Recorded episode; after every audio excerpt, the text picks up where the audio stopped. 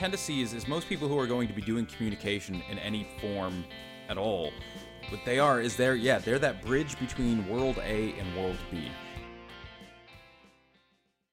Hello and welcome to the Message Makeover podcast. I'm Dean Brenner from the Latimer Group. And I'm Dan Cooney from the Cooney Company. Hello, Dan. Spring is here and vaccines are going into the arms. What a moment in history, personal history, and world history. I got my first yesterday. It's a very, it's a cool moment. It really is. I was surprised at uh, my reaction to it, and I don't mean the physical reaction. I mean the emotional reaction. I, I had a, I, I, I was a little. It, the, the, moment caught me, and and it was uh, it was noticed by the really nice lady who was in the in the waiting room there making sure none of us passed out. But she noticed my uh, she noticed my moment. That's so interesting. Uh, Mrs. Cooney had the same exact reaction and also a kind and compassionate response from her caregiver. So yeah. it's it's meaningful for all of us. Yeah, it is a big moment. What a world we're living in, and, and, and gratitude to all of those who are making this happen from the Latimer Group and the and the Cooney Company. It is absolutely long time in coming.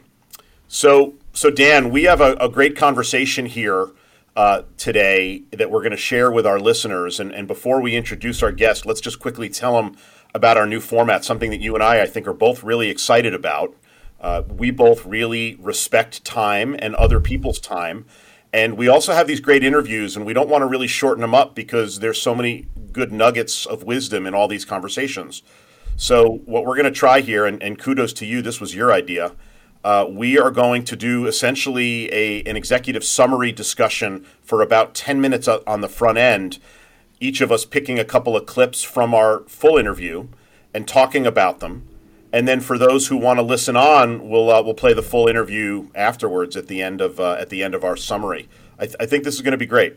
I think it will be cool. There's nothing new under the sun, so this is just a uh, a moment from my uh, hi- getting through high school English. So this is the Cliff Notes version of the Message Makeover right. podcast. Yeah, no, this is going to be good. So let's get to it. Let's talk a little bit about our guest. Uh, we are joined today by Dr. Jared Horvath.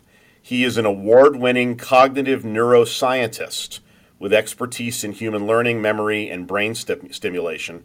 He's also got some serious academic street cred a master's degree from Harvard, doctorate from the University of Melbourne in Australia, written six books, including a bestseller, Stop Talking, Start Influencing 12 Insights from Brain Science to Make Your Message Stick. That's the one that really caught our eye. And he, he serves as a researcher at the University of Melbourne in Australia, and that's where he was for the interview. So, so we were literally on the other side of the world. Uh, his research has been featured all over the place the New York Times, The Economist, PBS, Wired Magazine. I've uh, heard of some of those, Dean. Yeah, I've heard a few of those too. Uh, and, and again, what a wonderful full conversation. But, but what we dug into with Dr. Horvath was a, a, around communication, but specifically around how the brain functions via communication. And, and he, he brings a different perspective to this than what you and I are normally used to. Yeah, I, I love the way he thinks. I love the way he describes things. Uh, he's really good at his the craft that he that he is an expert in, right? So he's able to get these points across in a way that's very accessible. Totally. I mean, and we, we always talk about best practices to our clients about, hey, we think you should do it this way, this way, and this way. He can actually explain why those things work. yeah, that's right. Right? This is, this is why it's true, folks. this is why it's true, folks. So we're actually bringing this guy on to back up a lot of the things that you and I always talk about already, but he gives he gives the scientific reasons why. So so let's let's go through some clips. And you pick two, and I pick two. Dan, okay. why don't you go first? Share your first clip with the audience. Okay, uh, this is the clip where he's talking about communicators as a bridge between World A and World B. Let's roll it what they are is they're yeah they're that bridge between world a and world b. And the only reason they can communicate is because they understand the language the the terminology the impact the the goals of each of those different realms. So they can comfortably say here's how this aligns with this. So dean the reason why i chose that clip is i just love it. This is a combination of self-awareness which we always think is very important right? So self-awareness where am i starting out? Like what do i know what's true for me and what do I want to communicate. Okay, so it's self awareness about where I am, and then caring about where your audience is, and then trying to bridge the gap. So I think that's the that's the role of a communicator. Yeah, I love it, and that's that's right in your sweet spot of, of connection, which is what the Cooney Company is all about. You know, I, I, I use a word to think about what he's saying. The, the word I use is translator, and and you know how how can I take what I'm talking about and then translate it into something that will resonate with you? You know, his world A and his world B. I mean, as the world gets more complicated, as the world gets faster, wow, that's a skill that's not going down in importance anytime soon, right? Yeah, as parents, we do this with really young children. We're trying to think about, okay, what do I need to get across? And right. then how is it going to come across to them because their brains are different. But we don't need to do this just for kids. We no. need to do this in our everyday communication with adults. Totally. And, and it seems to come up in every workshop that I'm involved in. You know, how do I get this person to understand what I'm talking about? How do I get this person to hear me? Well, you know, you're in world A, they're in world B. You have to connect those dots. Yep. Build the bridge. All right, let's go to our second clip. And in this one, he talks about, quote, the expert blind spot. Let's roll the clip. Call and, and to to be fair, it's it's totally fine. We we call it. There's an official term for it. It's called expert blind spot. Is where once you get so good at a certain field, once you go so far down a particular path, you really quickly forget the journey you took to get there. And so you assume that, hey, everyone is kind of either at your level or you try and teach them at your level without recognizing or remembering the 10 years it took for you to get to make sense of that scatter plot. And so this is why, believe it or not, the experts in any field tend to make really poor teachers because they can't revert back to being a novice and say, where do I start? What's the very first word I need to learn? They'll just teach at their level. So it's it's it's one of the big things if you want to get into communication teaching is recognizing your own blind spots, your own expertise, and finding a way to strip that back and say, when I was a year one student on day one in neuroscience class A, what did I need to know? So, you know, what, what I love there, because we, we, you know, in our work, we deal with a lot of experts, whether they're engineers, financial services experts, insurance experts, mining experts, you know, experts in their technical field. And it is really hard for the person with an immense amount of knowledge about something to understand why somebody without that same level of knowledge just doesn't get it. It is a true blind spot. That is exi- that exists. It's real. Yep. I always think about this uh, in Chip and Dan Heath's book, Made to Stick the curse of knowledge. You don't yeah. know what it's like not to know what you know. Exactly. you need to think exactly. about it. I mean, and you think about it, you see it in sports all the time where the superstar athlete, name the sport, there's examples all over the place. When they retire, they want to stay close to their game, whatever their game is. They go into coaching. And very few of them actually are able to make the jump from superstar athlete to successful coach. It's pretty rare. Yeah, Michael Jordan could just tell a kid like, "Hey, you just start leaping from the free throw line, and then exactly. you dunk." Right? It's, do what I do. Yeah. Just, just, just, just know what I know. Just see what I see. Uh, again, that and connecting that back to your first clip, there's an element of translation in there as well. But you know, which is a theme that I think comes up all the time in communication today. But wonderful concept there, the expert blind spot.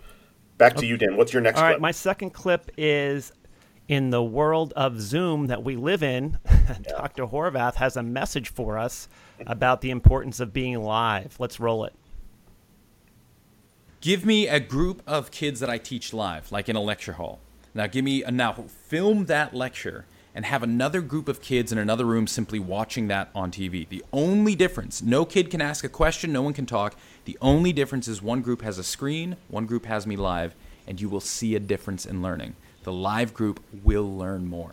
There is something about being live and in person, even when you're doing nothing. You're not even asking questions. Right. That somehow we are more locked in, more yeah. keyed into the messages being sent, and learning starts to enhance. Wow. You know, I don't. I'm not uh, thinking that the world of Zoom is going away. I think the way we work has changed forever. Of course, we're going to go back to some extent to business travel and all that. And I can't wait to teach in the classroom again. But of course, we know that there's going to be a little bit less of that and a little bit more virtual uh, learning in, in many ways. That's fine. But I think what we're going to find out is that there really is something richer. Something, oh, in, in a way, we, we don't know exactly because Dr. Horvath mentioned he doesn't know exactly, but there's something better, richer, uh, and more effective about being in person when we're teaching or communicating. absolutely, uh, and I think we we've all experienced that. You know, if virtual is what you have, then virtual is what you make the best of. And there are, by the way, a bunch of benefits to virtual For sure. communication as well: efficiency, scheduling, time zone management. You know, uh, not being away from family, all sorts of good things when we don't have to jump on airplanes to, to be together. But but I, it is important to understand his point that yes, there is a bit of a difference and you know, being aware of it, by the way, being aware of those differences is an important step in in making the virtual even more valuable. If you're ignorant of the differences Dr. Horvath is talking about, you, you may you may not put in the necessary effort to make those virtual connections. So so you know, re- really sp- another really spot on point from him there. And then the, the the second one that I chose, our fourth clip here, is around the craft of teaching, something near and dear I know to both of our hearts. Let's roll our final clip here. The world now recognizes what we were just talking about at the beginning that teaching, that presenting, that explaining, this is a craft. And like any craft, you can get better at it, and there are experts at it. And the experts when it comes to teaching are teachers themselves. And now that parents have had to take some of the teaching load, I think they're starting to recognize that wait, this isn't as easy as I thought it was going to be amazing. And and you know my wife is a teacher. Like half of my friends are teachers. And whenever i hear somebody say that they're really insulting you know those who can't do teach i just want to you know react let's just say react strongly when i hear that. And, and you do see that sometimes with parents who are very successful in their uh, in their world commenting to the school where their kids are as if this is all so easy to do. Just just be better at it? Why why can't you be like me? You know, you hear that from people all the time.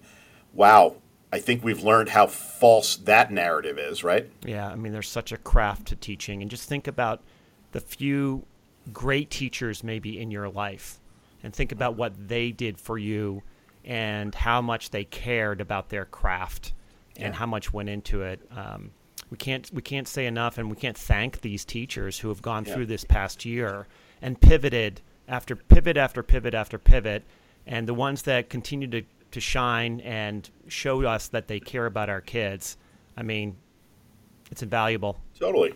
And, and connecting it back to some of our earlier clips that you and I have chosen here, you know, being a great teacher is about more than just being an expert in the in the you know the multiplication tables.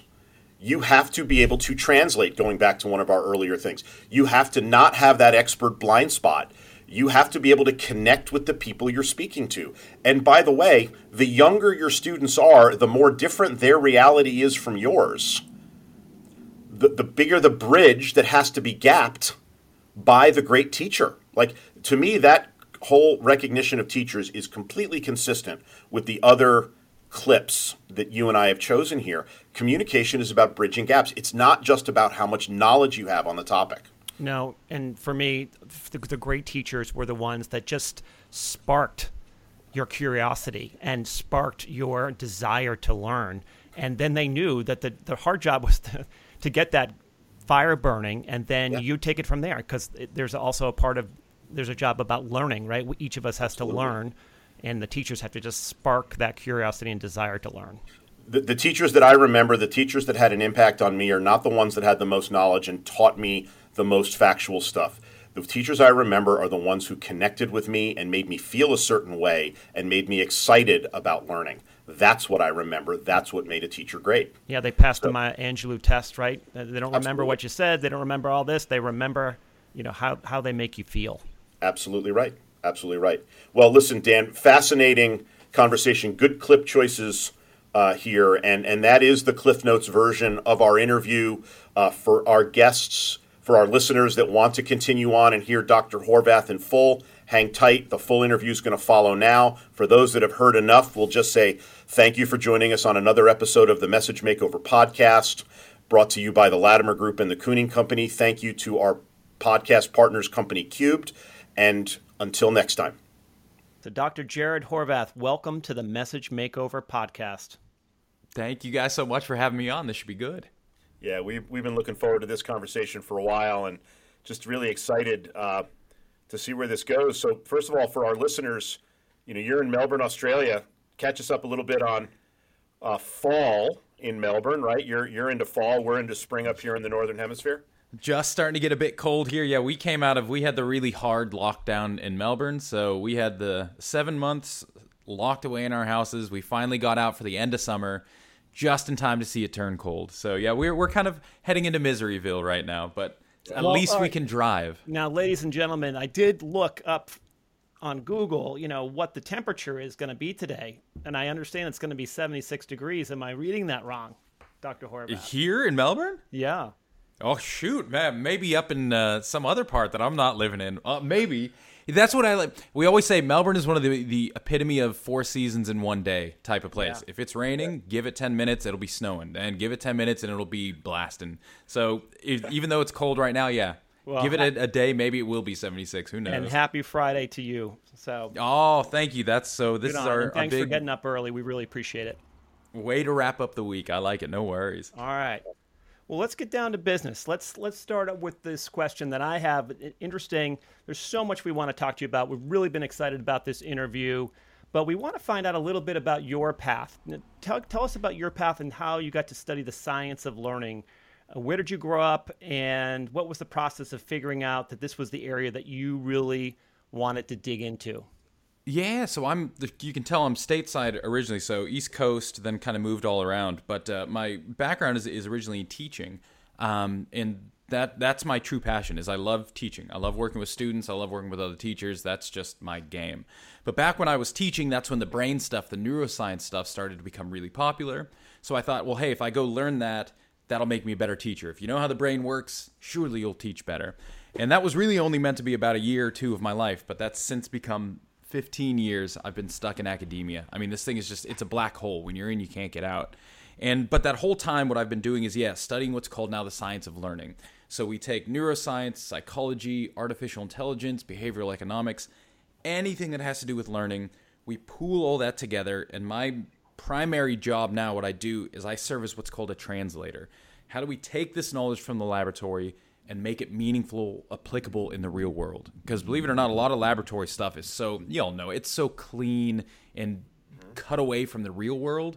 Like we just lock someone in a room and have them do a task for two hours repetitively, which no one in the real world will do. So you have to have this think about, okay, this really clean data, how does that make sense in a real messy world?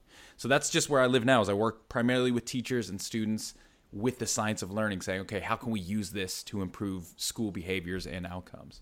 So, when you were a kid in school, did you ever have any inkling that this is an area, or it came on later in life? No. No, that was uh, so. No, I was a filmmaker all grown up. It's all I wanted to do was move to Hollywood, go do film. And it wasn't until I was 23 that I started teaching, and I didn't really get into science till 28. So no, this was if you'd have told young me you're going to be in science, I would have probably kicked you. Yeah, but That filmmaking just is, another way of translating too, right? That's what I think. It, from where I come from, I'm I, I see a straight line. To me, it looks like film goes right into teaching, which is kind of a performance, goes right into the science, which helps make sense. Everything I've been doing is help helping me understand people. But from an outsider's point of view, I could see how it's just kind of like scattershot. Looks like I just done a bunch of different things. Well, yeah, no, but that that well, first of all, that's a heck of a lot more interesting, uh, and and but but this this idea of translating, Uh, let, let's just stick with that for a little bit, and then and then we'll, we'll we'll get into some other things too. But that that's a word that comes up a lot in our work too, where when you're communicating in the workplace, which is which is more our area, and how do you help people get to the point and drive outcomes. But but we we use that word translation or being a translator all the time, and and that's a really fascinating way of looking at what you do. It's it's it's really not about anything more than how do I help you see something in a certain way, or how do I help you hear something in a certain way. And and and you know, there's obviously a ton of science there. Would love to just hear a little bit more about how you look at that because to me that that we're very quickly getting to the heart of communication or communication gaps right there. Yeah, and yet what you you tend to see is is most people who are going to be doing communication in any form at all what they are is they're yeah they're that bridge between world A and world B, and the only reason they can communicate is because they understand the language, the the terminology, the impact, the the goals of each of those different realms, so they can comfortably say, here's how this aligns with this, here's how this needs to tweak to make sense here, and it's it's never more obvious to me than it is between science and the real world, in that most scientists are they have no clue what happens in say a business or a classroom or a, god forbid a house. And what they do is they just speak pure scienceese. And then when you don't understand them and go or you ask the question that everyone inevitably asks what does this mean for me? their only response typically is well read the data. Isn't it obvious? Go back. You have to learn to be a scientist like me. So rather than and, and you see it's rather than than them taking the time to learn the language and rules of another field, they ask the other field to learn their language and rules. All they're doing is saying we'd rather you translate up than me translate down. And so it's that's it's real hard to find those people who can sit right in the middle and say since I've lived in a classroom and in a laboratory, I see where this overlap is and now I need to be the one who can take teacherese for scientists and scienceese for teachers. Uh, isn't this not that different than going to another country, speaking in your native tongue, and then expecting everybody to communicate on your terms? You say uh, you go to Italy for a visit, and you're like, "Why don't you speak English?" Well, right. because they don't have to, and they don't you're want to. So yeah. you need someone in the middle who can comfortably walk between the two worlds. I love Dean, that. Dean, we've never seen really smart, very technical people just throw up a scatter plot onto a PowerPoint and say, never. "Isn't it obvious?" We've never seen that, right? No, we have to be careful. That's never occurred. No, we have to make be careful that we don't insult half of our client base right here, Dan. No, no, right? I, like I said, really smart, really smart. Well, yeah. it's called. And, and to to be fair, it's it's totally fine. We we call it. There's an official term for it. It's called expert blind spot. Is where once you get so good at a certain field, once you go so far down a particular path, you really quickly forget the journey you took to get there. And so you assume that, hey, everyone is kind of either at your level or you try and teach them at your level without recognizing or remembering the 10 years it took for you to get to make sense of that scatter plot. And so this is why, believe it or not, the experts in any field tend to make really poor teachers because they can't revert back to being a novice and say, where do I start? What's the very first word I need to learn? They'll just teach at their level. So it's it's it's one of the big things if you want to get into communication teaching is recognizing your own blind spots, your own expertise, and finding a way to strip that back and say, when I was a year one student on day one in neuroscience class A, what did I need to know to make sense of anything that was going yeah, on? Honestly, you see that in, in sports too, where like the absolute star athlete, very rarely, the, the one who's just the head and shoulders best athlete around – really has a hard time be also being a great coach. Yep. Right? It's because, it, there. He's too locked in, and he just says, "Do what I do." Well, I'd love to. Yeah. That is literally what I am here to learn how to do. Right. But you forget that. The, what is Maya Angelou says? We all marvel in the beauty of the butterfly, but no one wants to think about what it took to get there. And I probably butchered the hell out of that quote, but the point makes sense. Is what what does it require to get to that stage, not mimic this stage. Well, we're constantly. Te- I'm constantly teaching the curse of knowledge. So this is the expert blind spot. That's right down our alley. And the idea is like you don't know what it's like not to know what you know. Yes. Yeah.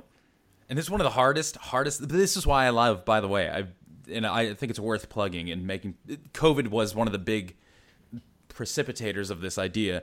Teachers are experts at the craft of teaching. Teaching communication is in itself a field that you can improve and that there will be people who are experts in and that you can get. So just because you know something that doesn't make you a good teacher of that thing. That is a different yes. skill set that you now need to lock down and, and yes, treat as no a unique Amen. skill. There's no question that's true. Um, let, let, let's let's pivot a teeny bit here jared. So you know we're, we're fans of your work. And actually dan uh, was the first one who introduced me to your work, and in particular, some of the some of the thinking and writing you've done about the dreaded PowerPoint. Mm-hmm. And you know, we, we our business we are we are neck deep in the corporate world, and our clients tend to use our firm, and you know, Dan Dan's a part of this work in addition to his own work at the Cooney Company, but but a lot of the work that Dan and I have in common is when a corporation will bring us in, and and will ask us to teach on communication, and part of that is how do you manage this tool, PowerPoint. Yeah. We literally see thousands of people a year struggle to use this tool effectively, and and we've obviously got a lot of our own theories on it, but we would love to hear your theory on you know how do how did we go wrong with this tool? It's obviously you know a very popular tool, but we we all see a lot of people using it the wrong way. Yeah. Help us help us dig into that a little bit. It, to to understand where PowerPoint went kind of astray is go back to school, go back to high school. Um, when we learn something new, teachers use a bunch of things that are called scaffolds. So the idea is I'm the teacher, I still have the knowledge, or here's a textbook that has the knowledge. What a scaffold is, is it just helps you walk with me through that knowledge. So the idea being that if you got rid of the teacher, the scaffold means nothing. But if you got rid of the scaffold, you could still technically do the learning because you still have the knowledge in the teacher or the book. So scaffolds are just meant to help things move faster. Mm-hmm. Unfortunately, what happened in high school is somebody invented a scaffold that was so good that it replaced the teacher, and it was called the Cliff Notes. if anyone who ever made it through school knows, rather than reading Shakespeare, I'm going to just go read the Cliff's Notes. Why? Because it has everything I genuinely need to get through it. So it was a scaffold. It was invent- originally intended just to help kids make sense of the books they were reading, but it was so powerful that it replaced the book they were reading and it became its own learning apparatus. Mm-hmm. This is what happened with PowerPoint. PowerPoint, in all things that we use, are meant to just be scaffolds, right? They're just meant to help us get our ideas across. But if PowerPoint crashes and the computer fails, doesn't matter. I still have the knowledge. We can still do the teaching and learning. But what happened is we started plugging so much information into each of our PowerPoints that they became a Cliff's Notes of our presentations, and our audience really quickly learned okay, I don't need you anymore. So long as I have access to your slides, to your PowerPoint, I will have every bit of information that I need.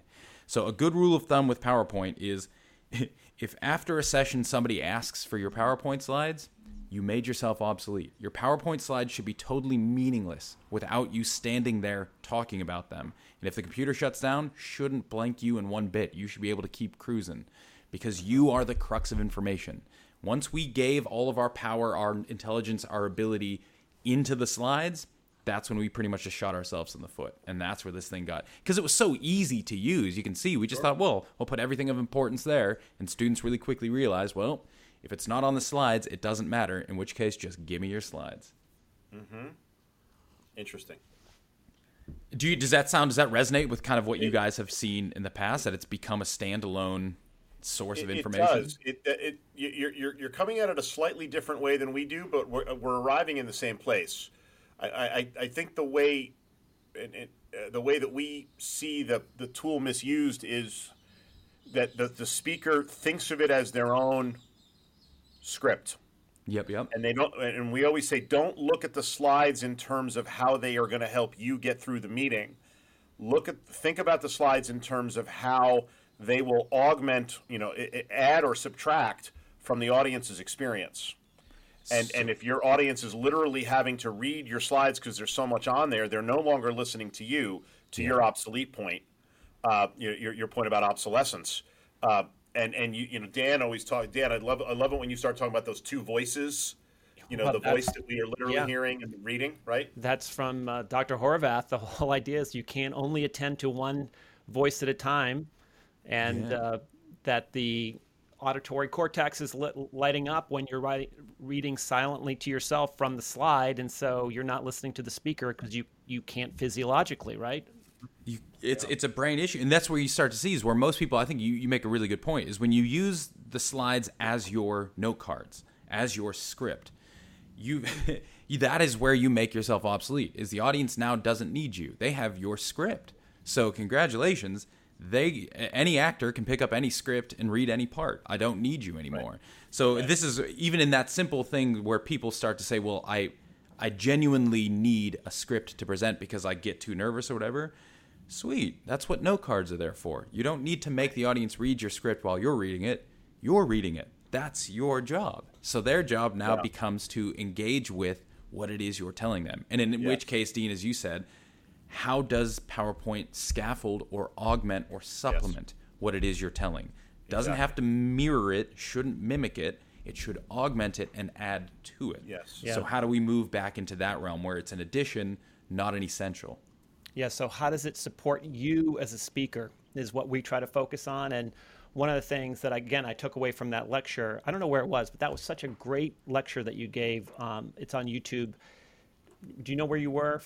You, No, I could. It was it was it all on neuroscience of PowerPoint. it was a neuroscience of PowerPoint. So you, you've Oh, ah, probably I given that a lot. But but it was probably at one of the unis. Yeah. Yeah, so it was one of the things I love to quote. I think it was from that lecture is that the power of images and that the human brain processes images 65,000 times faster than text. Like, wow. To me, that was just a huge, it was a, it was a, a mind blown opportunity for me to, to say, this is what we should be using, obviously, images.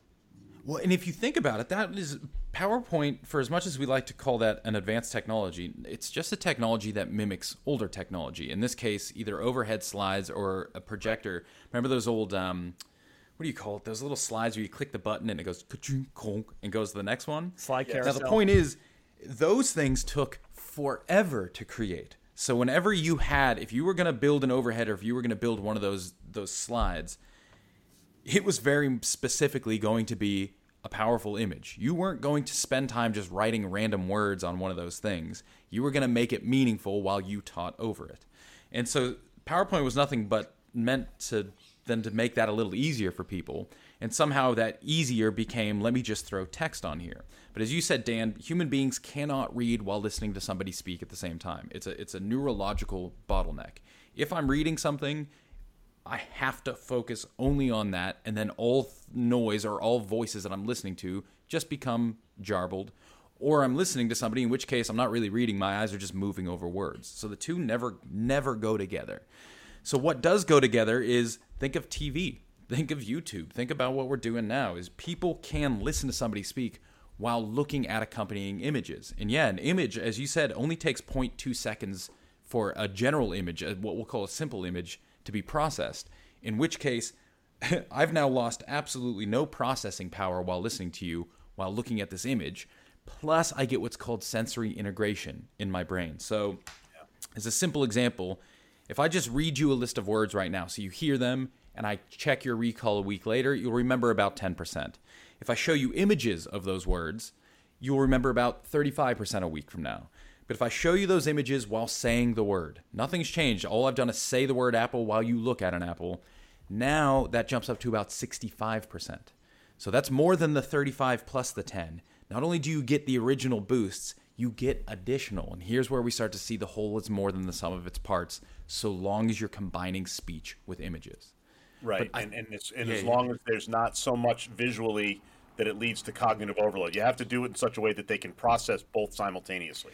Bingo. And here's where you start to see that uh, most images, so this works when images are what we call simple images. Um, so you're just looking at what you call a standard picture of a garage, of a house, of a car. Cool. Where things start to go haywire is when people put too many images at once. So think about like when you, when you're going through a photo album with your family, you don't throw a hundred albums on or pictures on the table and say, "There it is." You go one at a time. So the brain can handle one image at a time. So if we're thinking about images on slides, it's not here's 50 cats, it's here's one cat. But more importantly, things like graphs, tables, charts, figures, those aren't what we'd call simple images. Those are complex images. And the way to discern it is this a simple image has a gist. So think about a picture of a mountain, right? You don't need to look at every stone, every pebble to make sense of the mountain. You look at one, you extrapolate, you get the gist, off you go. A table, a figure, a graph doesn't have a gist. In order to make sense of a graph, you need to know every bit of information to understand the whole. You need to know the words, the axes, the numbers, the lines. Cool.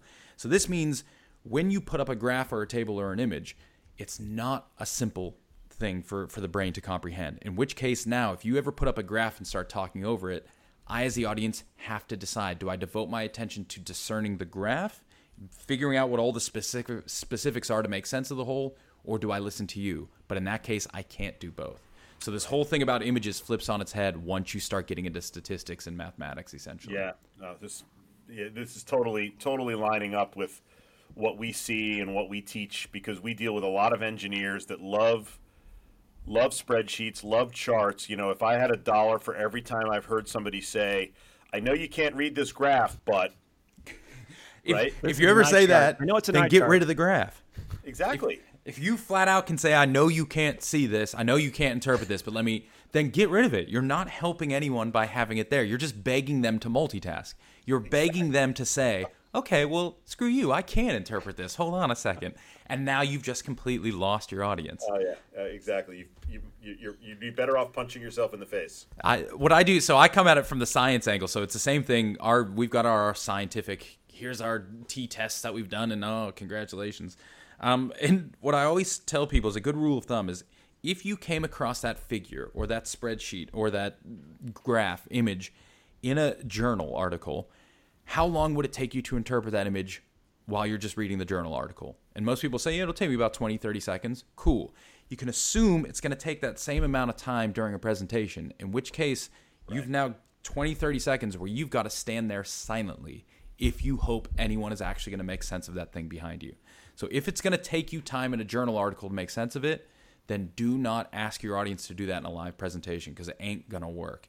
In which case, then you start to see, Dean, and it is how then because we have to use graphs right? You're a science you're an engineer you have to use these things is you just start to piecemeal them. You can only talk about one part of a graph at a time. You can never talk about the thing as a whole in which case only present one part at a time.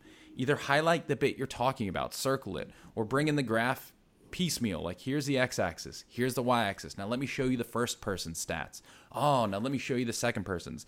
Bring it in as you're discussing Build it. and this is an example of using the image to support the text rather than trying to get the two to go either head to head or toe to toe. I love it. So let's let's uh, pivot just a little bit, but we're still on the subject of learning. But we're going to go and talk a little bit now about school learning rather than the corporate uh, the corporate environment. So your latest book is Ten Things Schools Got Wrong and How We Can Get Them Right. And you say that education isn't broken, but the world is changing. So Yeah. how do we need to change with it? Dean and I both have school-aged children, and we're excited to learn something here. That so here's I think I think we make the big mistake um, of assuming that school is inherently flawed and that it's time for a revolution. And we all hear this. This is this is the number one argument people make. Go to any TED talk and people say, "Ah, it's time for a revolution. It's time to change." No, man, school has been doing well for thousands of years. And if you actually look at the stats of where we stand now, there are more kids graduating than ever before. There are higher marks on standardized tests than ever before. The performance gaps are shrinking between men and women, between different cultures, between different races. We are succeeding. More kids have access to it than ever before. What we're doing is totally fine. And the irony should never be lost on people that the people who give TED Talks on how broken school is somehow manage to get onto the TED stage by going through the same schooling system that we're all going through. So there's nothing inherently broken about it. But like any field, the point of expertise is to evolve. Is to you're on the cutting edge. Your job now as an expert is to develop the next knowledge, build new knowledge that leads to the evolution of the field. So the next generation of people in your field stand on your shoulders and keep pushing forward. So no matter what field you're in, the point of expertise is to keep moving forward, adapting, innovating. And so that's where we start to say, yeah, is what are some things, some aspects of school that we can push, we can innovate that don't force us to throw the baby out with the bathwater. Nope, everything is fine.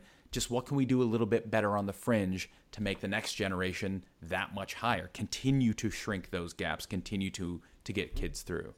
And like you suggest, well, the title pretty much says there's there's 10 things that we take a look at. But I think one of the or two of the big ones that would be worth hitting um, especially since we've all kind of been here, is one of them is computers, is tech. Because we all just went through the COVID thing. So did you guys have lockdown, official school lockdown, where you guys are at? Yeah. Um, yes, but not to the degree, not to the what, what did you call stage four? Is what you guys had, or what? Yep. uh, yeah, where everyone was just Zoom. We didn't even go to school for the whole three terms of last year. We, no also even like were limited how far, how often you could leave your home, and how far away from your home you could go. Right? Oh yeah, we had we had a, a 5K radius that you were allowed to go, and you could only go out for shopping or to go to the hospital, um, which was wonderful considering we don't have a supermarket within five k's of us. So we just we were flouting that rule left and right. We didn't care down here, but that's how silly things got here. But it, one of the big we, things we, we, learned. Not, as, not as bad. We, we have our we have our own brand of freedom here in the United States, and we. Uh, this that was that was when I'm proud to be an American. When you're stuck in your home for seven months, I'm like, you know what? I look at you guys. I'm like, they're doing it right. Where is my freedom? It all depends on who you ask. So That's a Exa- different it's all comparisons. it's all ah. comparisons. But, But yeah, so- but yes. what you start to learn is everyone from COVID really realized, and we'd known this for decades, which was funny, is that computers are really, really bad for learning. They're really good for access. They're really good for uh, ease of translating things. But this argument that the future of school is going to be tech is we've known for a long time it won't be and now the world is starting to catch on thanks to covid that wait a second learning from a computer is very different than learning live and it's not as simple as just if i have a computer i'm going to do the same things i do live we have three decades of recognizing that when kids start learning on a computer they can learn but learning drops significantly compared to live and in-person teaching so, i think wait. one yeah yeah let, me, let me make sure I understand the distinction you're making, though. Are you talking about we, we, we use the words here a lot: synchronous versus asynchronous. Yep. Synchronous could be ver- over over a computer, but it's a live session. Are you saying even that is a, just a terrible learning environment, or are you talking about pre-recorded stuff is the terrible environment? give me a group of kids that I teach live, like in a lecture hall. Now, give me a, now film that lecture and have another group of kids in another room simply watching that on TV. The only difference, no kid can ask a question, no one can talk. The only difference is one group has a screen, one group has me live, and you will see a difference in learning. The live group will learn more. There is something about being live and in person, even when you're doing nothing. You're not even asking questions that somehow we are more locked in, more keyed into the messages being sent, and learning starts to enhance. So whether it's synchronous or asynchronous, asynchronous um, is a little worse in that it pretty much just begs people to multitask. Because if I know, I if once learning happens on my time, uh, it ceases to be important to me. It ceases to be an event. And once it's on my time, I kind of skip through it. And I'll, I'll just kind of, and this is why if you look at MOOCs, MOOCs were meant to be our big asynchronous hero that was going to solve the world. Of everyone, all the millions of people who have taken MOOCs, 5% have completed. And those 5% tend to be upper middle class white people. It's not the people that we were hoping to reach with MOOCs, which would have been people who can't everyday access education. So it's just it's it was a failed experiment. Human beings aren't great learning with computers, largely because we spend so much time on this machine not learning. Every every year you'll spend 2000 plus hours using this machine to watch Netflix, surf the internet. Kids will play video games on it. They'll do social media. Now when you come in and say, "Now I want you to learn on this," they make it about 6 minutes till they go back to multitasking and just going, "Well, now that I'm learning, I've, I've been learning for six minutes already, better check my Twitter feed. And once you start multitasking, as you all know, that's the single worst thing you can do for learning. And everything just drops from there. Well, Dean and I only use the computer to like go through literature and PBS specials and things like that. Yes. Nothing hard about that. no, seriously, this is really incredibly interesting, and I totally buy it. Dean and I teach for a living in a corporate setting, and Yeah. I miss in-person teaching. I feel I feel like I get more energy. I feel better in person. I virtual has been great. We've been able to pivot and we've been able to produce an experience that I think is high quality and is we're doing the very best we can. And in some situations, it's the only thing that works. Certainly for the last uh, year or so, it's been the only thing that works. But what is it? What's the neuroscience behind this in-person thing? Well, this is so there's big debates. There's no big single one answer here. The one that we can play with comfortably is this idea of what we call neural synchrony. And the idea is this is once you lock in with another human being, so somebody starts a narrative and you lock in with them, what starts to happen is your body starts to release a chemical called uh, oxytocin, which, just to be simple, oxytocin does a ton of things, but we tend to see it when babies are breastfeeding or when people are making love. So we kind of call this a bonding chemical. That's one of its jobs. Once I start releasing oxytocin, what starts to happen is I start to empathize with you. And if I can measure your brain, so let's say you you're firing oxytocin while we're talking right now. If I could measure your brain, it would look incredibly similar to mine. Not only would we start to listen to and talk to each other, we would start to think like each other in that moment. We would preempt any word about to come out of each other's mouths.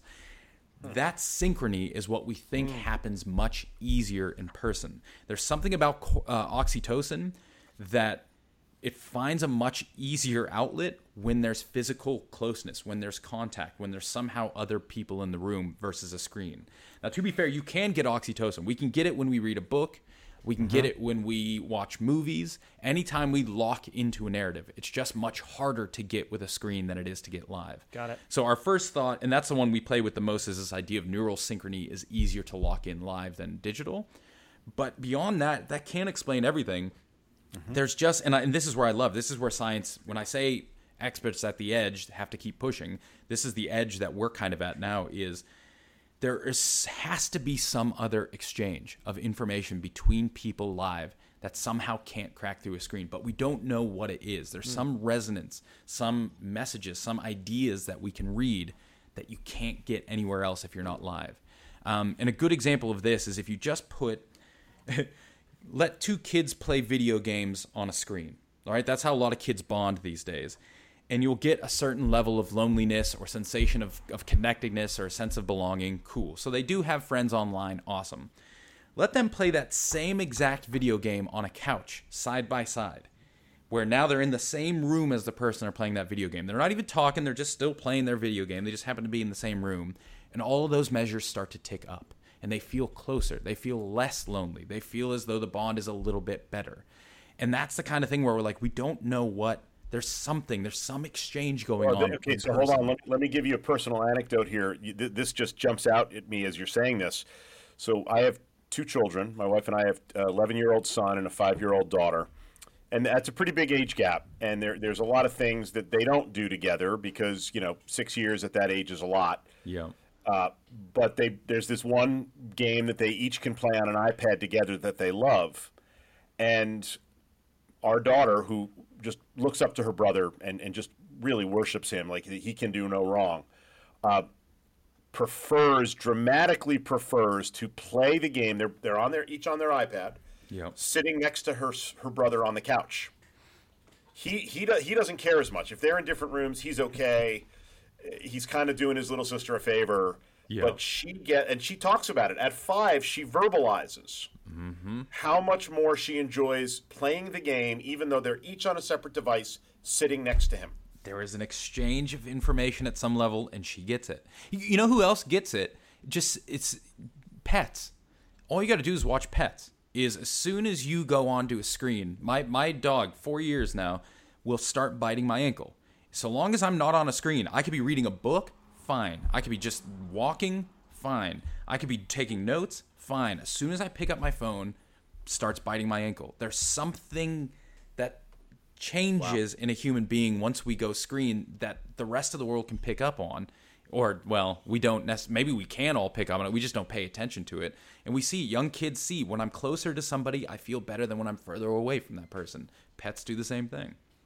Any silver linings from what we've just gone through with you know with COVID and the schools? Like like if we're going to be glass half full here. Yeah, yeah. So tech is so the good news. Three things to recognize about tech. One is you you do learn from it. You can learn from it. It's just worse than live and in person. So it's not that tech is is off the table where now everything is exploded. It's just longer. It's harder. It's more of a slog. So Yep. you can do it. So don't think that we've all lost learning due to COVID. We're all fine. Two, you tend to see with technology, especially, what we saw is this helps. There are some kids with what we'll call non-specific learning disorders. So some kids mm-hmm. have specific ones, like I'm blind, in which case tech is great because it helps me. I can get somebody to read a book to me. I can hear the audio. But non-specific are these kids who just kind of struggle. and We're not sure why. Some of them have flourished during COVID, and we start to now understand their problem, their learning disorder, was probably social anxiety. And somehow being in a classroom in that realm of expectations was really harming their ability to learn. And as soon as they stepped out of that realm, they were they actually increased. So there will be some kids who this is the way for them.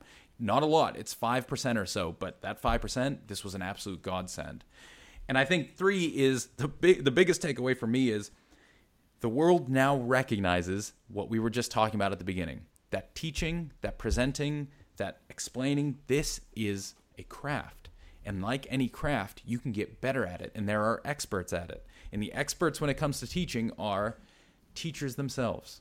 And now that parents have had to take some of the teaching load, I think they're starting to recognize that wait, this isn't as easy as I thought it was going to be. Wait, teaching ain't as fun or exciting. Wait, I don't quite know how to get my kids to do this. Like the best example is my brother and sister. They live in Arizona, uh, so when they shut down, they had to homeschool, and my brother's like, "I can do this. This is cake." He's never, never understood why I love teaching and and and just love like put them on a pedestal. Teachers. Two weeks into homeschooling, I called. I said, "How's it going?" He said, "Oh, the kids are out at the pool. We're, we've we've quit. It was too hard. We're just gonna let them play, and then when school starts, they'll go back." They couldn't even make it two weeks. So I think the the biggest bright side is we're starting to recognize that yeah, teachers and schools are doing a bang up job, and now we Yeah. can start to give them a little bit more respect and hopefully start to see them not as oh those who can't do teach. No, teaching is a very specific thing, and these people have devoted their lives to it. We can give them more respect and recognize that. Fascinating. I, I feel like uh, we did skip a little bit of a step where the health professionals, of course, heroes of the last year, frontline workers, the people keeping us in, in food and all the basic necessities of life, teachers are heroes. And it is a really hard skill. And I think the people who have really worked at the craft have really differentiated themselves over the last year.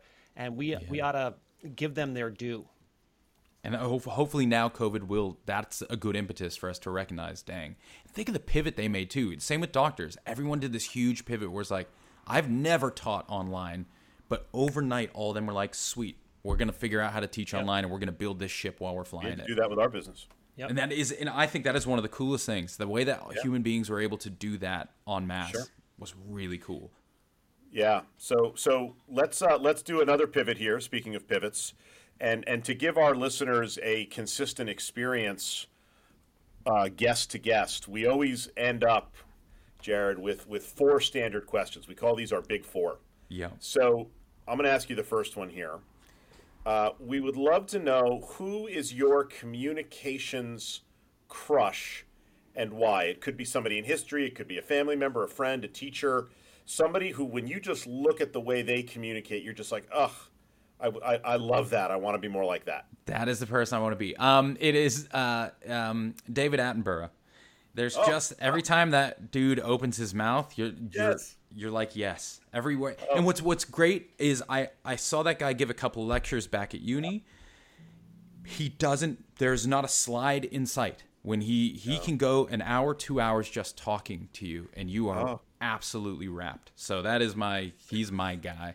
That, that, that that's such a great answer. I I could listen. He could whisper in my ear all night long. I would listen to him. I, I would listen to that guy read a phone Yeah. book. That is, and it's and you're there. It's the passion will come out. It'll be the best phone book you ever heard, and you're like, that's right. Absolutely Why right. haven't I cared about phone books more? voice, the authenticity, the expertise, knowledge, Yes. care, passion, all comes What a out. I'll tell you, if you've seen his new one, that was I was I've been waiting for him to step up and talk about because he's always stepped away from global warming. He's like, I'm not going to talk about climate change Yeah. and stuff. And he finally he's on his last step here because it's it's a sad. We're going to lose him at some point. That's going to be a huge loss. But Yeah, he's finally talking about it, and when he says it, you have to listen. It's brilliant. like finally this hits home. Yep. That's a great answer. All right. Number two with the big four, what's your most cringeworthy communications moment?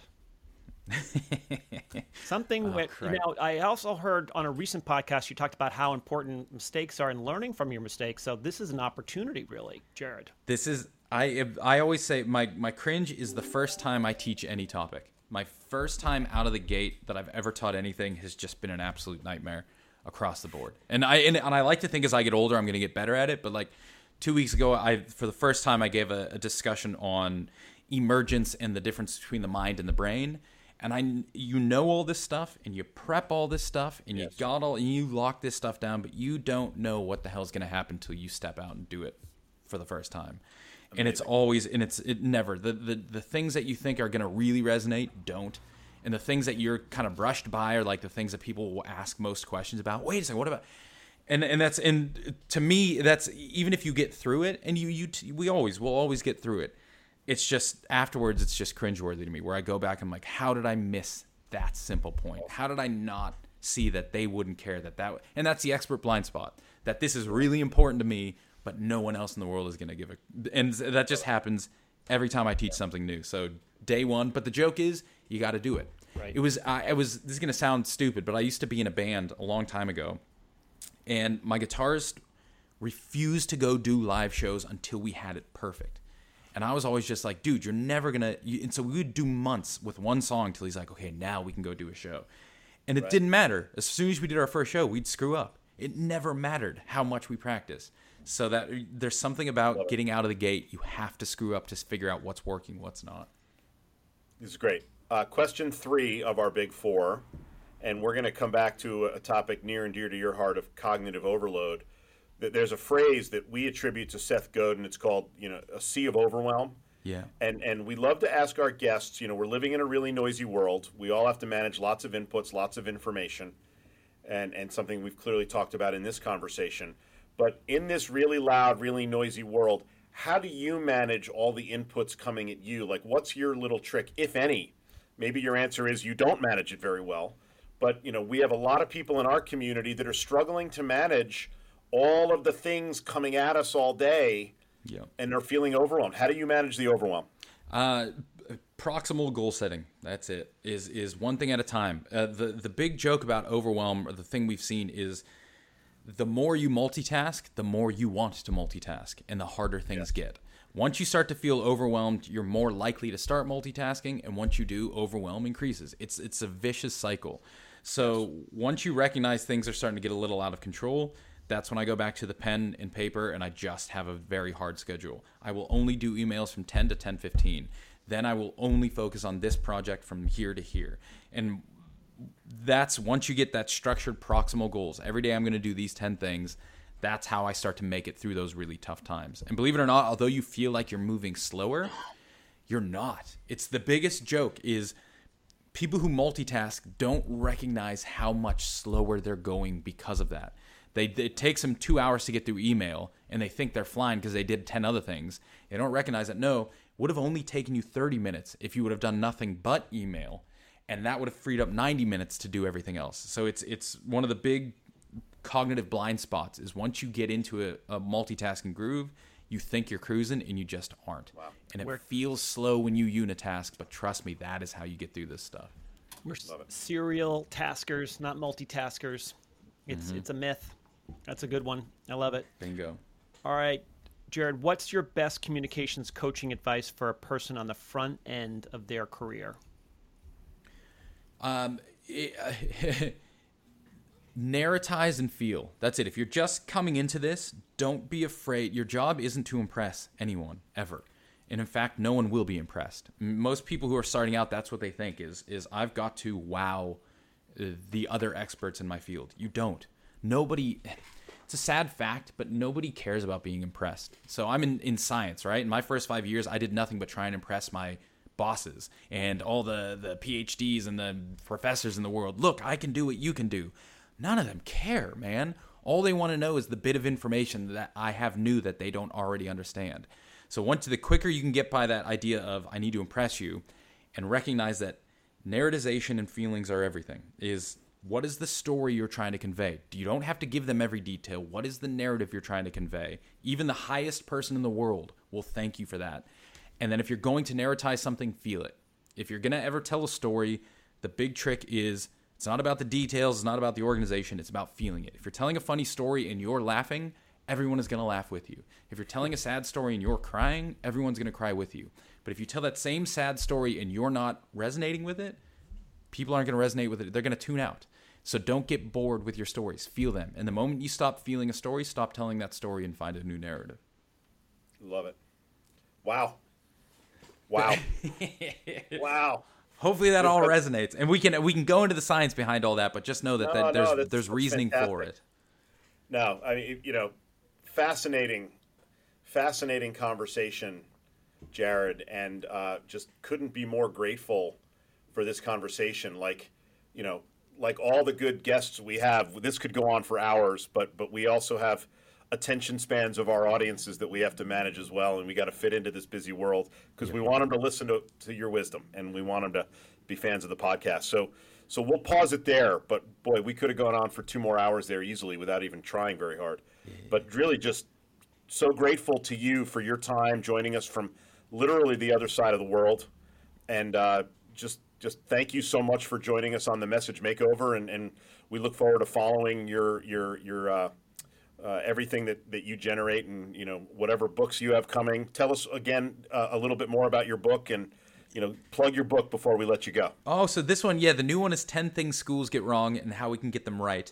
But for your audience, I actually think my last book is called um, "Stop Talking, Start Influencing." Yes. Uh, and, and that is 12 chapters. Each chapter is a different principle of human learning that we can adapt and translate to say, okay, if I have to teach somebody, here's something that I need to be thinking about in terms of learning. So I think that book, Stop Talking, Start Influencing, might be a little more resonant with with your crowd. That's great. So something you know, they might you know what we'll into. do when we put when we promote the podcast on our blog. We'll we'll include a link to your book to make sure that everybody knows where to find it. So Thank you. That's awesome. Thank you guys so much, and thanks for for chatting with me. This That has was been really cool. So great. We're so gl- glad to have you, and we really appreciate. And uh, have a great rest of your Friday. You too. thanks, Jared. The Message Makeover podcast is brought to you by the Latimer Group, the experts in persuasive communication, online at thelatimergroup.com, and by the Cooney Company, the experts in business connection, online at thecooneycompany.com. And you can find the entire Message Makeover library on SoundCloud or wherever you download podcasts.